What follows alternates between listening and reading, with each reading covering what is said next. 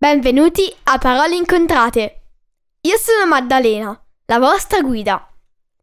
In questi podcast vi racconterò dei fatti interessanti, recensirò libri che vi consiglio oppure leggerò una storia per chi vuole imparare l'inglese. Ne pubblicherò uno alla settimana, il lunedì. Quindi tenetevi pronti per fiondarvi ad ascoltarlo. Trovate tutti gli episodi del podcast su www.paroleincontrate.it su Apple Podcast, Google Podcasts, Spotify, Amazon Music o Stitcher. Potete seguire Parole Incontrate anche su Instagram e Facebook. Grazie e buon ascolto!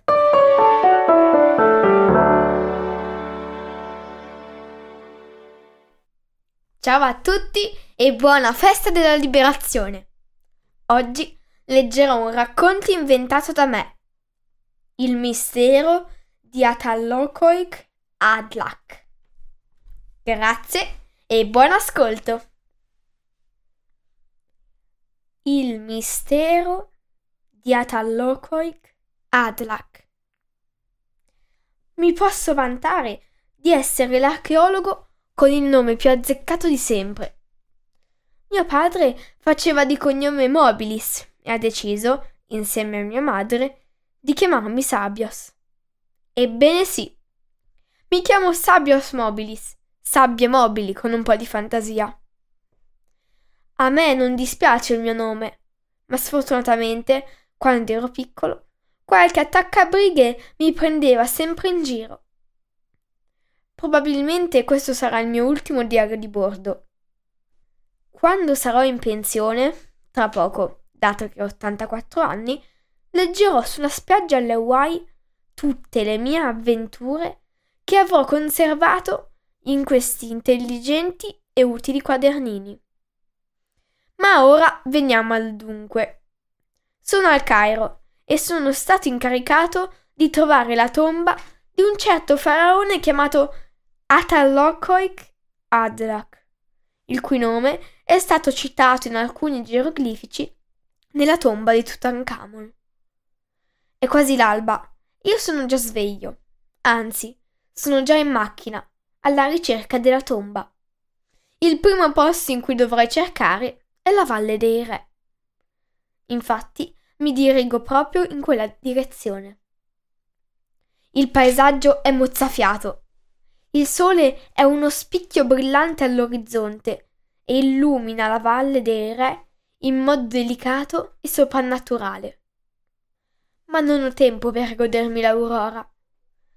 Arrivo a destinazione in poco tempo, utilizzando una scorciatoia che taglia un lungo tratto la strada principale. Parcheggio la mia macchina e mi dirigo, insieme ad altri archeologhi miei amici che hanno accettato di aiutarmi con la ricerca, verso una parete della valle. Prendiamo la macchina raggi X e iniziamo il lungo processo di ricerca. Molte ore dopo, alla pausa pranzo, mi allontano dal gruppo per visitare, ancora una volta, la tomba di Tutankhamon.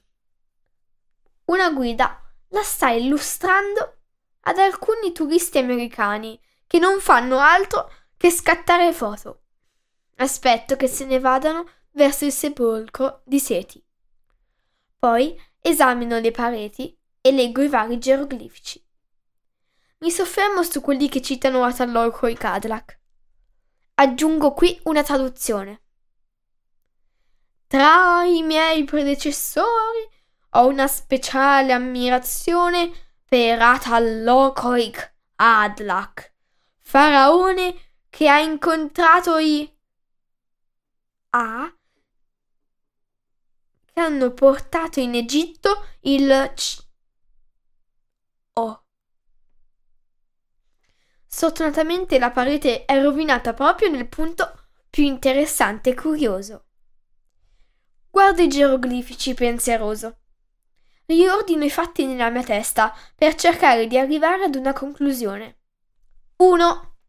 Atalocri Cadillac è stato un faraone egizio di qualche generazione prima di Tutankhamon. 2. Ha incontrato qualcuno che ha portato in Egitto qualcosa. 3. Non è mai stato citato in altri geroglifici. 4. La tomba non è stata ancora ritrovata, quindi è nascosta molto bene. Un'idea mi sfiora la testa. Perché no? Corro verso l'attrezzatura e prendo torcia, guanti, piccola macchina a raggi X, corda, macchina fotografica sensibile per non rovinare i geroglifici, cappello, crema solare, occhiali da sole, acqua e un unico, misero panino al prosciutto che mi è avvenzato dal pranzo. Metto tutto nel mio zaino nero e mi metto in cammino, non avendo tempo e pazienza di andare a chiamare gli altri. Ritorno nella tomba di Tutankhamon, verso la parete che ho già citato molte volte. Alzo la macchina a raggi X, che per convenienza chiamerò Marx. Attraverso lo schermo vedo un cunicolo lungo e stretto, non la pietra come dovrebbe essere. Il mio cuore inizia a battere e sento che sto levitando. Con i guanti immacolati tocco delicatamente la parete, sorridendo. Poi precipito. Proprio così inizio a precipitare verso il basso, sempre più giù. Sopra di me la botola segreta egiziana si chiude scricchiolando un po', ma ancora funzionante nonostante l'età. Con il Marx ancora stretto in mano e lo zaino fortunatamente in spalla, atterro su della sabbia morbida, dopo qualche secondo di caduta libera. È buio pesto e le mie grida risuonano ancora nel cunicolo. Apro lo zaino e a tentoni prendo la torcia che ass- e a tentoni prendo la torcia che si accende con uno schiocco.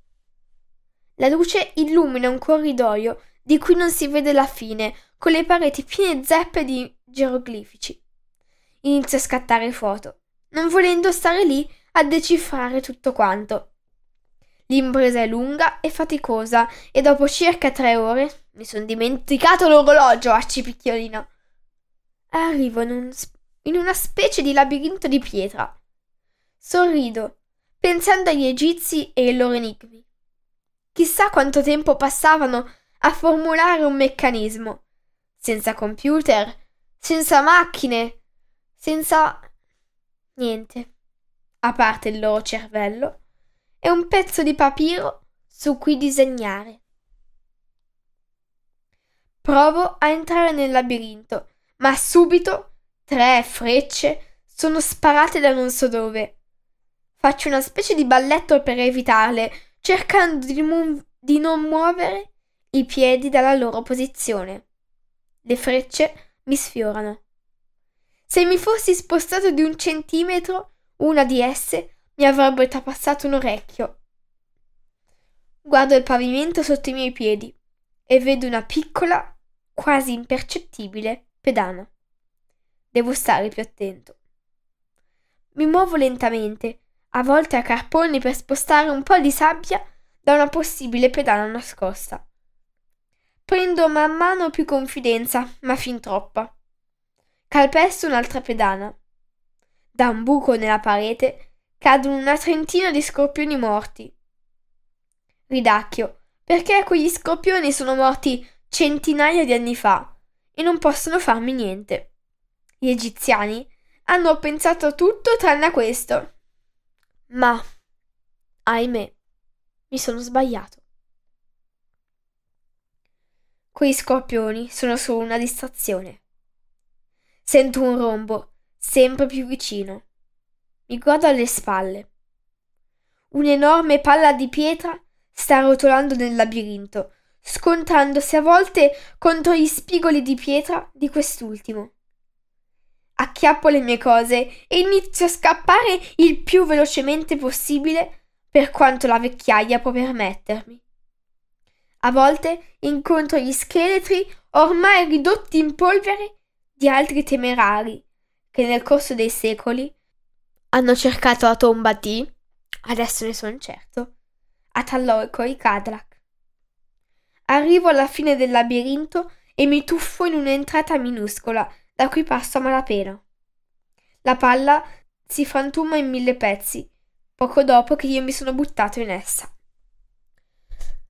Quando mi riprendo dalla corsa e dopo aver bevuto quasi tutta l'acqua, mi guardo intorno. Trovo una camera funeraria piena zeppa di vasi d'oro contenenti chissà quali ricchezze. Nel centro della stanza si trova una piccola tomba dorata con una maschera somigliante a quella di Tutankhamon. La particolarità della tomba sta nel fatto che sia posta in un buco nel terreno e che il coperchio sia allegnato al pavimento, come in un tavolo tipico da ristorante giapponese. Il mio sguardo si posa sulle pareti che sono decorati con uno schema tasselli, tipico dei Maya. Non, non è possibile! I Maya!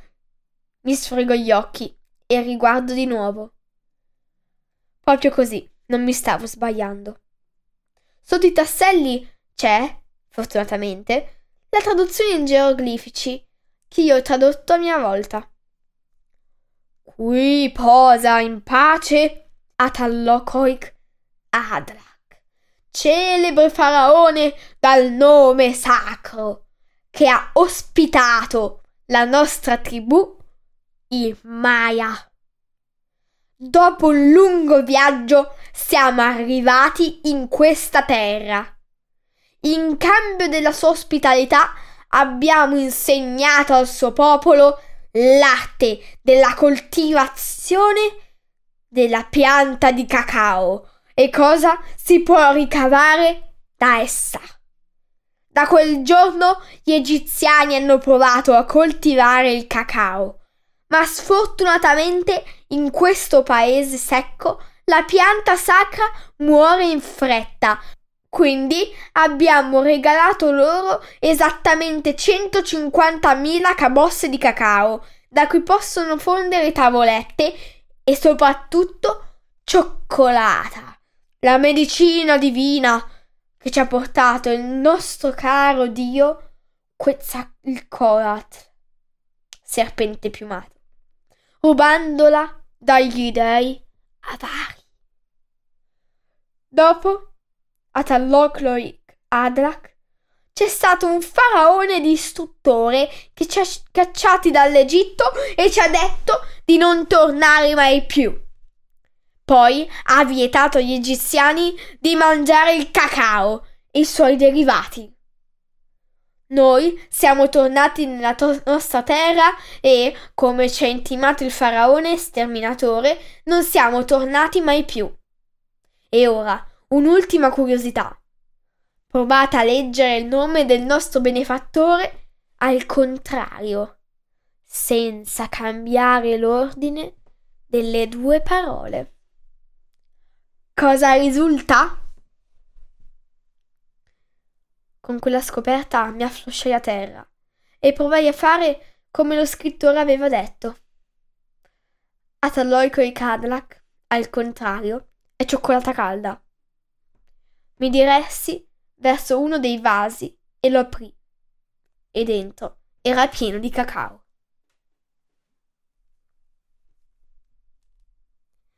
Oggi ho letto una storia inventata da me, il mistero di Ataloico e Cadillac. Spero che vi sia piaciuta e buona festa della liberazione. A presto!